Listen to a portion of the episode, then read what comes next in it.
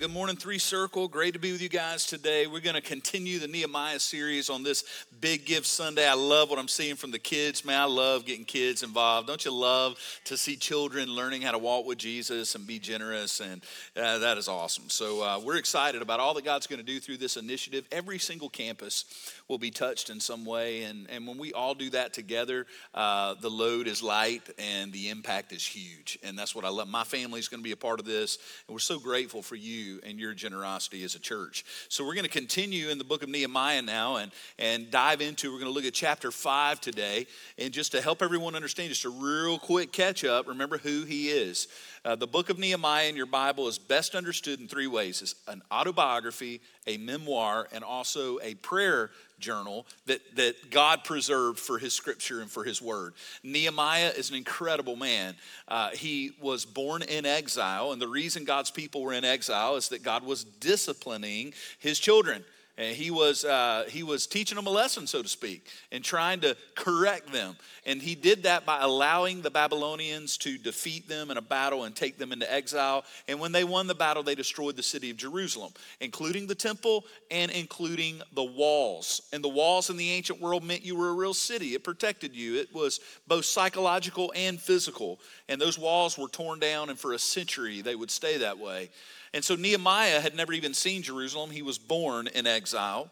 And then the Persians, who were even bigger and badder than the Babylonians, fought them and won a battle. And so the Persians took over. But the Persians would allow things to breathe a little more than the Babylonians did. Frankly, it's because they were much smarter than the Babylonians and more advanced. And so they allowed governorships to take over little areas and, and give some freedom as long as the taxes kept coming in. Sounds a lot like the Roman Empire that would come later, okay? And, and by the way, the Romans learned a ton from the Persians, including how to crucify people. That was invented by the Persians. So just letting you know, there's all kinds of cool connections here historically, if you're a nerd like me on that stuff, okay? And so Nehemiah is born in that exile, and he works his way up through the Persian government, and he becomes, gets him a good government job, y'all. He becomes the cupbearer to the king. And he happens to be a godly Jewish man, so God lays on his heart that he needs to go to Jerusalem and fix the situation and rebuild the walls. But to do that, he needs permission from the king, and he gets it. He asks King Artaxerxes if he can go and rebuild the wall. And the king says, Yes, you can, and I'll give you everything you need to do it, which is God's providence. When you do what God wants you to do, he provides. And so Nehemiah goes to Jerusalem and he gives a big speech to the people. He unifies them, and they all go to work on the wall. We watched all that happen. They're all working, they're working hard. And then they get attacked. Last week we saw from the outside there's this guy Tobiah and this guy Sanballat and their whole bunch, and they don't want those walls rebuilt. And they attack them, start to make fun of them, and they even make up a story that this this army of the Sumerians is going to come and attack them. So instead of stopping the rebuild, Nehemiah continues the work while preparing his people for possible attack. And remember last week, the people began to work with one hand, holding a sword in the other. How about that? I like that. And they kept going. So last week we learned what do you do when you get attacked from the outside? We called it YAC. You remember that? Yards after contact. What do you do when you get punched in the mouth? You got to keep going. And they did that. But I want to show you today in chapter 5 that the most dangerous attacks do not come from the outside, they come from the inside. And in chapter 5, we're going to see that Nehemiah now is going to deal with stuff from the inside. And this may be one of the most practical chapters of the book. This is going to teach you so much about how to deal with marriage, how to deal with conflict in your home, in our churches because it is real easy to sit back and talk about the culture around us and everything that's going on around us. But let me tell you, what is harder and more important is for us to make sure our own homes are where they need to be and our own churches. Instead of barking about what's going on out there, maybe we need to focus on what's going on in here. And that is exactly what we're going to see Nehemiah deal with today. So, last week, they get attacked verbally. Nehemiah keeps them working. They're now prepared in case there's an attack and now they're working. The wall is half built, so they're halfway through, and this happens. Nehemiah 5 1 through 5. Now, there arose a great outcry of the people and of their wives against their against who? Not outsiders, against their own brothers. This is an inside thing. They're against their Jewish brothers. And here's what's going on. For there were those who said, With our sons and daughters we are many, let us get grain that we may eat and keep alive.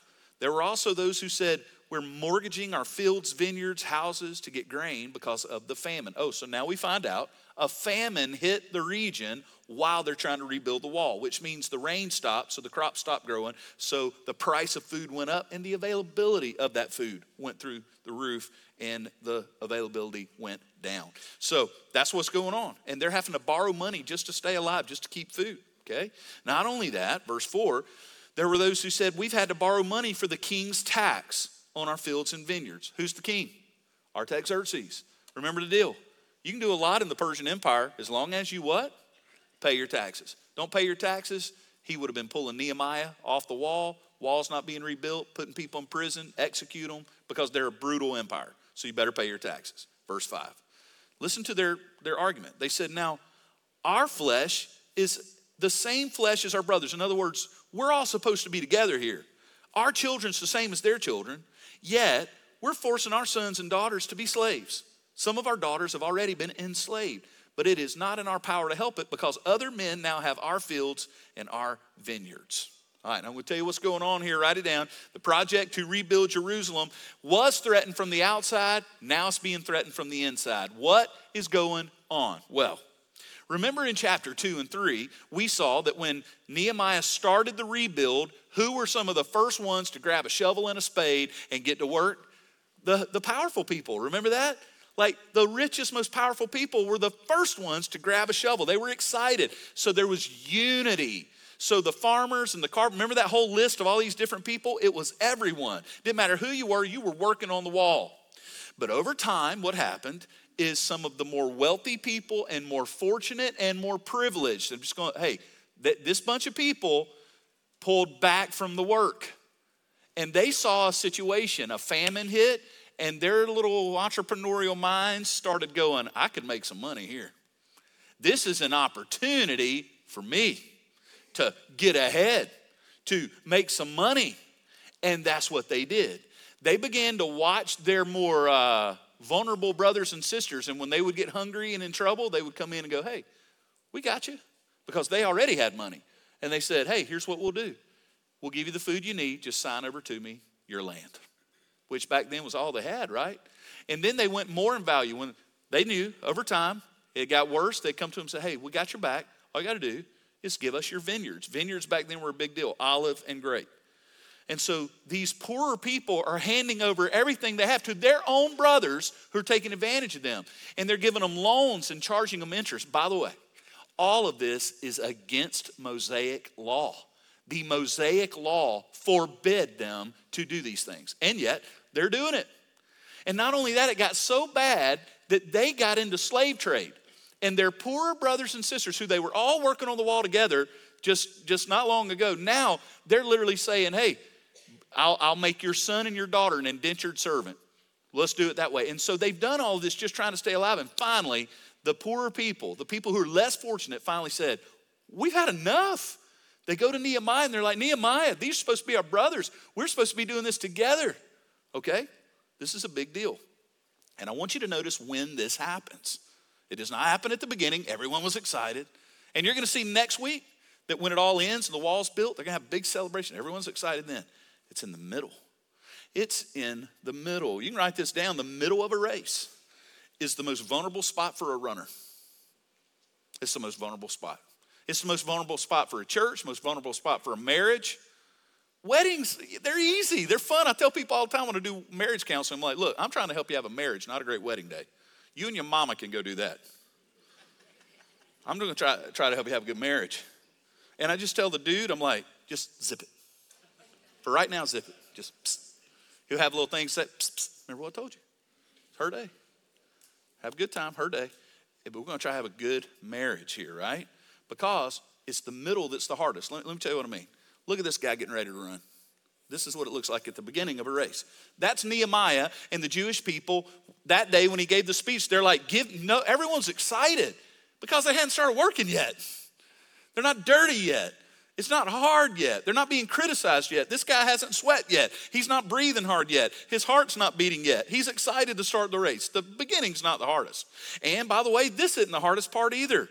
Look how happy he is. He's tired and sweaty, but he's like, yeah, because the finish line's not the hardest part. Because, you know, scientifically, they say when runners see the finish line, they get a new burst of endorphins and energy to finish. They speed up all of a sudden, right? So it comes out of nowhere. It's psychological and physical.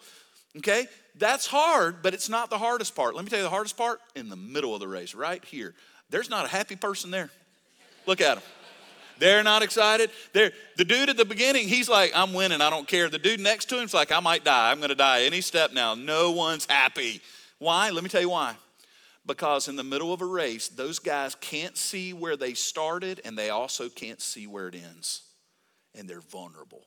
It's where their mind starts working on their body. It's where they start thinking, I can't do this. All the stuff, they start looking around them. And we do it in churches and we do it in marriages. Don't talk to me about how the wedding day was. Talk to me on year 12 when the mortgage is too much and the kids are driving you crazy and the mother in law is hard to deal with, which probably never happens, but you know what I mean. And so, you know, tell me how it's going then, right? It's the middle of the race, it's the middle of it. Our incredible Robertsdale campus, they're feeling that right now. No one's fussing about it, but I just know how it is. Day one, it was fun waking up at 4:30 to set up the church. Three months in, it's probably like, okay, here we go. You know, it's hard. And so, what I want to warn you and ask you today as a church, what are you in the middle of that you need to be careful that you don't allow yourself to become vulnerable?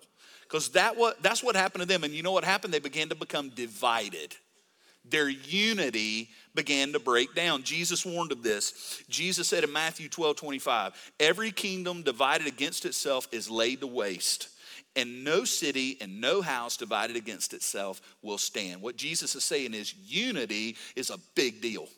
Unity is a big deal, and I would say this to you today Nehemiah is modeling it. The New Testament is about to pour more concrete on it for us. Unity is crucial to not only achieve, but also to maintain. Nehemiah achieved unity day one when he got there. Remember the speech? For your brothers, for your sisters. It was like Braveheart, freedom, you know? And everybody said, Yes, let's build the wall. They were unified. Kind of feels, how many of you are old enough to remember the month or two after 9 11? Y'all remember that? Remember how unified the country was for about that long? You remember we had W as president. Remember W had talked like this. His eyes would do like this. He'd make up words like strategery. That's one of his. I love W. Man, remember him on that megaphone when he was down at the trade center and the, the rubble all around him. He had that megaphone. It was in the whole world. Just we were unified. I mean, he's got to be the only president that could actually throw a strike. Remember that? That first ball game back, that famous moment. He throws it, boom, it's a strike. And Democrats and Republicans were getting along for like two days. then it all became political again. Became a mess. Unity, though, boy, like even as I speak of it, don't you remember? It was like, wow, that felt good. How many of you know it's no fun being married not being unified? Isn't it the worst when you're not speaking to each other and you're kind of stuck in a house with each other? It's like, you know, you're clanging plates and stuff and making noise with cabinets. You know, it's like Morse code with the cabinet, you know, hitting stuff. Like, okay, something's wrong. I'm not saying we do that, but I think a lot of you probably do. Unity is a beautiful thing. But it can't just be achieved, it must be maintained in churches and organizations and homes and marriages. It must be maintained. Look, I go and get my uh, oil changed to my car, okay? That's good. We, I maintain good balance in that engine or I achieved it, but I've got to maintain it because in 3,000 miles, if I don't get it changed again, I'm going to have problems.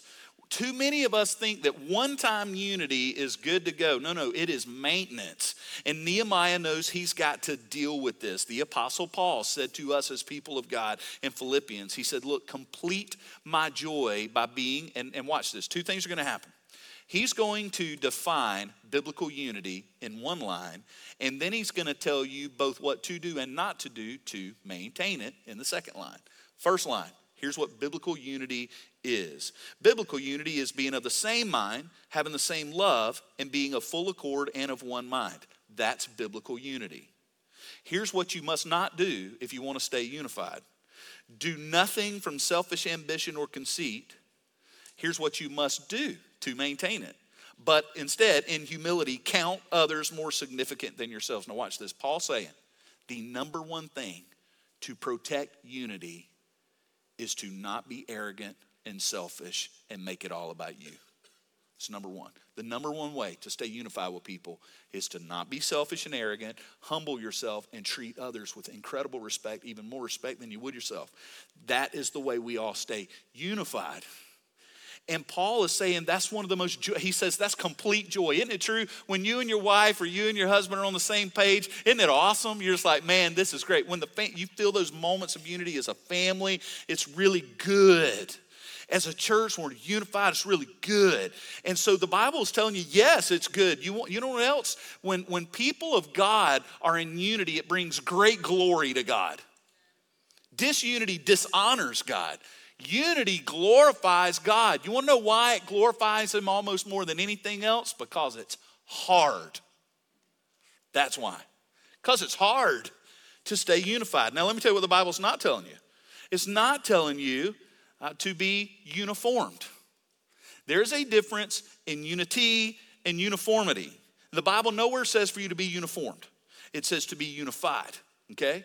What's the difference? Well, Unity, Paul made it clear, is when we come together under the banner of Jesus. Nehemiah and his people coming together under the banner of, we're going to build this wall to the glory of God and the good of the people. But they were all very different. Do you remember the chapter that literally told you how different they all were? There were carpenters and brick masons and rich people and poor people and this person and that person. How boring would our church be if we weren't all different? We're very different. Y'all have different hairstyles. You like different schools. There's Auburn fans, Bama fans, LSU fans. Who's the only happy ones right now, right? Uh, you like different foods. There's vegans here. There are vegans at Three Circle Church. Absolutely. And then there are people that eat meat. Uh, there are, uh, watch this, this is going to blow your mind. There are people who vote differently here. why did he say that? I can understand him saying it, but why this week would he say that? Yeah, there's people that vote different and still love Jesus. Yes, that is what unity looks like. Uniformity. Look, my family, I want you to hear this. Here's why unity is better than uniformity because unity is way harder than uniformity. Uniformity is a cheap trick. That's what it is. It's a shortcut. It's like a home run hitter taking steroids. He went into camp 180, he comes out 250, hitting bombs. And you're like, that's not for real. We all know it's not real. So you don't credit that person with it. They took a shortcut. That's what uniformity is. Let me give you an example. When my kids were little, we take them to Disney World. And this twice we did this. We took them when they were little and we gave them all the same t- we had uniformity. We gave them all the same t-shirt. Big old yellow t-shirt that said Bell family on it, Disney, whatever, so we could see them everywhere we went. And they were happy because they were six, four, and two. And then there was another time when it was like eight, six, and five. And they're like, yeah, give me that t-shirt. We all look alike. But let me tell you, I roll out some matching t shirts now, and my 17 year old's gonna be like, no. no, sir. I love you, Dad. I can't go there. Can't do it. Why? Because look, uniformity is easy. It was easy. Just put the same t shirt on them, I can see where you are. Unity, you have to wrestle with. See, back then I could decide what we're going to listen to in the car. We get in the car, I play whatever I wanted to, and everybody just kind of bopped along. Now they all have opinions and stuff. My oldest son loves old cars. Man, he loves old cars. My middle son loves old music. My daughter loves Luke Bryan. You know? So we get in the car now. If I try to play what I want to hear, we're all in the same car, they'll either say, We're not listening to that, or they'll just pop their headphones in and listen to their own music because we are not uniformed. But we, we fight for unity. Unity's harder. Some of y'all rolled up in here today and you love Southern gospel music. You'd give anything if we do some Southern gospel music on this stage. Some of you are like, man, whew, the music's loud in there. Some of the others are like, it's not loud enough. Some of y'all love it loud. Some of you like light, some of you don't. Some of you like this, some of you like that. But we stay unified under the banner of Jesus, and unity brings more glory to God because it's harder to maintain and it brings good things. Let me tell you some things that kill unity. According to Paul, divisiveness, we should be distinct without being divisive. Divisiveness, selfishness, and a critical spirit will kill the unity in any situation, in a marriage, and all of it. Unity is a beautiful thing that brings great glory to God and great joy to us Because it's so hard. It makes it so good. So, what did Nehemiah do? He realizes there's a lack of unity. Will Nehemiah ignore it and go, it'll work out? We don't need to rock the boat. Let's not talk about this. We got a job to do. No, Nehemiah knows that things like this, watch this, they don't fix themselves. They don't just get better. You got to do something about it. So, what, what does he do? Number one, I love this. Nehemiah writes in his little diary I was very angry when I heard their outcry in these words. Thank goodness he's a human. First time I've seen Nehemiah get upset because I was starting to think this guy's not human. And now, well, thank goodness he is. You ever been around someone that you thought they're just perfect, and then you see them lose, your te- lose their temper, and you're like, oh, okay, okay. That's what everybody thinks when I coach ball, when I coach my kids in ball. They're, they, Pastor Chris, there you Oh, Pastor Chris, you know. they start pray, praying for Pastor Chris now, you know. So I love that Nehemiah was human. He says, I was angry. Now, what does he do? Does he, in his anger, deal with the situation? No, Nehemiah, again, is such a good dude. Verse 7 instead of just running out and getting mad, he says, I took counsel with myself. I love that phrase. What do you think that means? I think it means he slowed down. I think it means that he probably prayed since we've seen him do that so often. I think he settled himself down to go, now what's really going on here? Because I think that his first reaction would have been to say to everyone coming and complaining to him, stop your complaining, we got a job to do. But because he slowed down, he realized they've got a point. They've got a point. This is a bigger deal. We got a problem here. We've got the more privileged people treating the less privileged people like they're less important and they're taking advantage of a situation. Oh, and they're breaking Mosaic law. Now we've got a real big problem. So, you know how Nehemiah is? He's not going to think about it too long. He's not going to put off what needs to happen. He's not going to avoid a hard conversation because it might hurt someone's feelings. Oh, oh, no, you don't know Nehemiah if you think that's what he's going to do. He says, I got angry, I settled down, took counsel myself, and then I brought charges against the nobles and the officials. He went right at it. And they were the richest, most powerful people. They could have lied about him. They could have called King Artaxerxes on his cell phone and said, Hey, you got to get this guy out of here. Well, they didn't have cell phones back then. I was just joking. Uh, tough crowd. There we go. Just a smattering of appreciation for the humor. Um, he brought charges. Now, he took it seriously. He took the situation seriously. And instead of just going to everybody and going, hey, everybody, we need to do better, no, he said, no, it's a specific problem. So he went to them privately. He went to the rich guys and the, the guys that had all the power. He said, hey, you're doing this wrong. And you're gonna, you're gonna need to change it. I said to them, You're exacting interest each from his brother. That's against Mosaic law. That obviously didn't work because then he had to take it to the whole crowd. So he brought the crowd together. He's, he held a great assembly against them. And he said to them, We, as far as we are able, we've bought back all our Jewish brothers who've been sold into the nations, but you are selling your brothers that they may be sold back to us. They were silent, they could not find a word to say. So I said, The thing that you're doing is not good. Ought you not to walk in the fear of our God to prevent the taunts of the nations of our enemies? Moreover, I and my brothers and my servants are lending them money and grain. In other words, Nehemiah did have money. He remember he was a big shot in Persia, but he was not charging interest. He's just, hey, pay me back when you can. We're brothers here. So he's like, why aren't you guys doing the same thing? And then he doesn't just point out the problem. He says, and here's how we got to fix it. He says, let us abandon this thing, exacting of interest. And you need to return to them this day their fields, their vineyards, their orchards, their houses, their money, their grain, their wine, their oil that you have been taken from them. Hmm. Now that's leadership. In other words, don't mess around with Nehemiah. And what did they do? Then they said, We will restore these and require nothing from them. We will do as you say. So I called the pre. I love Nehemiah. Nehemiah's like, good. Well, I'm going to make sure you do that. He brings the preachers in. He's like, now swear to them that you're going to do what you just said to do. I love it. Nehemiah's like, all right, good. Let's make sure you do it. Now, what do we see? Disunity when it happens, and it happens. It requires attention and action.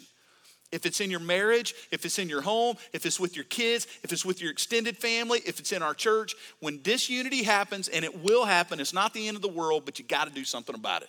You can't just let it fix itself. Cancer, when it's caught early, is easier to treat than if you let it hang out for a while.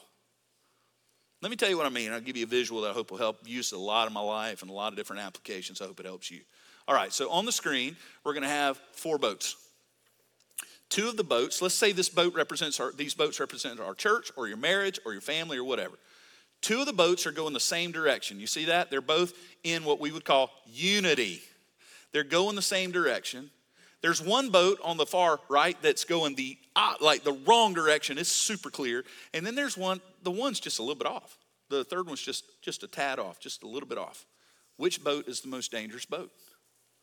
And most people would naturally say the boat that's going the wrong direction. I will tell you today that that is not the most dangerous boat because what happens over time with the little boat that's a little off is this. There it is. That's what happens. And see, here's what I know from my own life and yours in your organizations what this may be the most practical thing you get from nehemiah today and it's this. You will go handle that boat one way or the other that's so far off you got to do something about it. When your marriage gets that far off it's like oh man we're just plugging the holes. We got to do something. But most all of us when it's just a little bit off we let it go. And we let it go and let it go and let it go until it gets so bad that we figure out we got to do something about it. And we've done so much damage and we've let it go so far that then it's it's like triage to get it fixed fixed. But here's the beauty of it when we make quick corrections like Nehemiah did, instead of ignoring it, he fixed it and noticed that not one of those rich folks, powerful people left. None of them abandoned. They all said, You're right, we're wrong, our bad, we'll fix it. And next week, you're gonna see them all having a party, woo, together. Why? Because someone fixed the boat when it was a little bit off instead of letting it go forever. In our marriages, a great marriage counselor said to me one time, he said, You can trace every divorce back to an eye roll. Say, trace it back far enough, you'll find the first time one of them were dismissive to the other. It's the first time they went, there it is. And that little thing got that boat a little bit off and it just started doing this number. And they went years without fixing, years and years, and it does not fix itself. So, what we see from Nehemiah today is have the hard conversation fast because it can be fixed in your marriage, with your kids, in your family. Don't let stuff just go and go and build and fester. No, have the hard conversations quick because then you can correct it. And that's good stuff to help you in your own life. See, biblical confrontation should be normal and positive, not some traumatic event. But because it's so rare that we do it right, we, we think it's some horrible thing when we even have a hard conversation with one another. I've got some brothers in my life, we can talk to each other. And I'm grateful for that. I'm grateful when people say to me, hey, man, watch this. Hey, I saw this. I'm grateful for it. I'm grateful to have a wife that can call me out. And I'm grateful for it because sometimes she just frankly sees things I don't see. And so Jesus told us in Matthew 18 20, when we do this, he's with us. Look what he says. Where two or three are gathered in my name, there I am among them. Now, he never taught like this, is one of the only times he says this. And most of us have wrongly believed, and it's okay. We just got it wrong. It's okay to be wrong sometimes. We got it wrong. We think that he's talking about church, worship. I've heard it used my whole life. Where two, there's even songs. I grew up singing this song. Where two or three are gathered in his name, there he'll be. And we think it's church.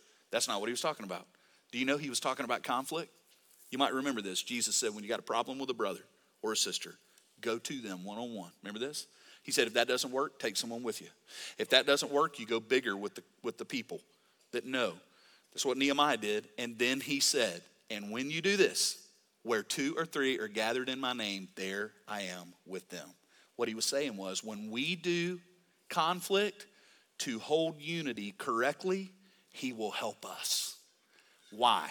Because He knows it's hard. That's why, because he knows it's hard to do it. When me and my wife fight for our unity in our marriage, God says, I am with you because I know how hard that is. And I know that if you'll stay unified, you will shine a light brighter than anything else. And, church, listen, we can waste a whole lot of time getting mad about the culture and railing on the politics and watching all of our shows and getting all fired up about how the whole world's coming against us. But I would say today to do us much more good and God way more glory if we will focus on this church, on inside our lives, on our homes, on our kids, on our families, on our marriages, then we will bring great glory to God. And watch this if we've got a shot at all of putting a dent in this culture, we're going to have to get unity on the inside before we go out there. And we do have a shot to shine a big light. But it's real hard to shine a light into a culture that's looking at us going, well, you guys don't even get along. Well, your, your divorce rates are as high as ours. You guys aren't doing it. Well, don't look at us and tell us that you've got relationships down when y'all don't. And we all have to admit, got a point. Got a point there. So, what if we began to go, you know what? Now, Nehemiah didn't ignore what was going on around him, but he also did not allow that to be the focus. You can see his real energy was on the inside, going, guys, if we've got a chance to affect this whole region for God around us, we got to get it together in here. And I love that he did that. And we can do it too. Now, you might not realize it, but in closing today, Nehemiah, all this time, has not been the official leader. He has no official title. He's still just a dude from Persia who happens to be a great leader, but now they're going to make it official. What will happen when Nehemiah has the title? You ever known people who, once they got a little power, whoo, I planted a church one time in a mall, and we had a mall cop. Woo, woo. And you would have thought I had Rambo guarding us in there. I mean, it was serious business. A little bit of power. What does Nehemiah do with power? Watch. He's writing in his journal. He says, Moreover, from that time, so they all saw this dude's a leader.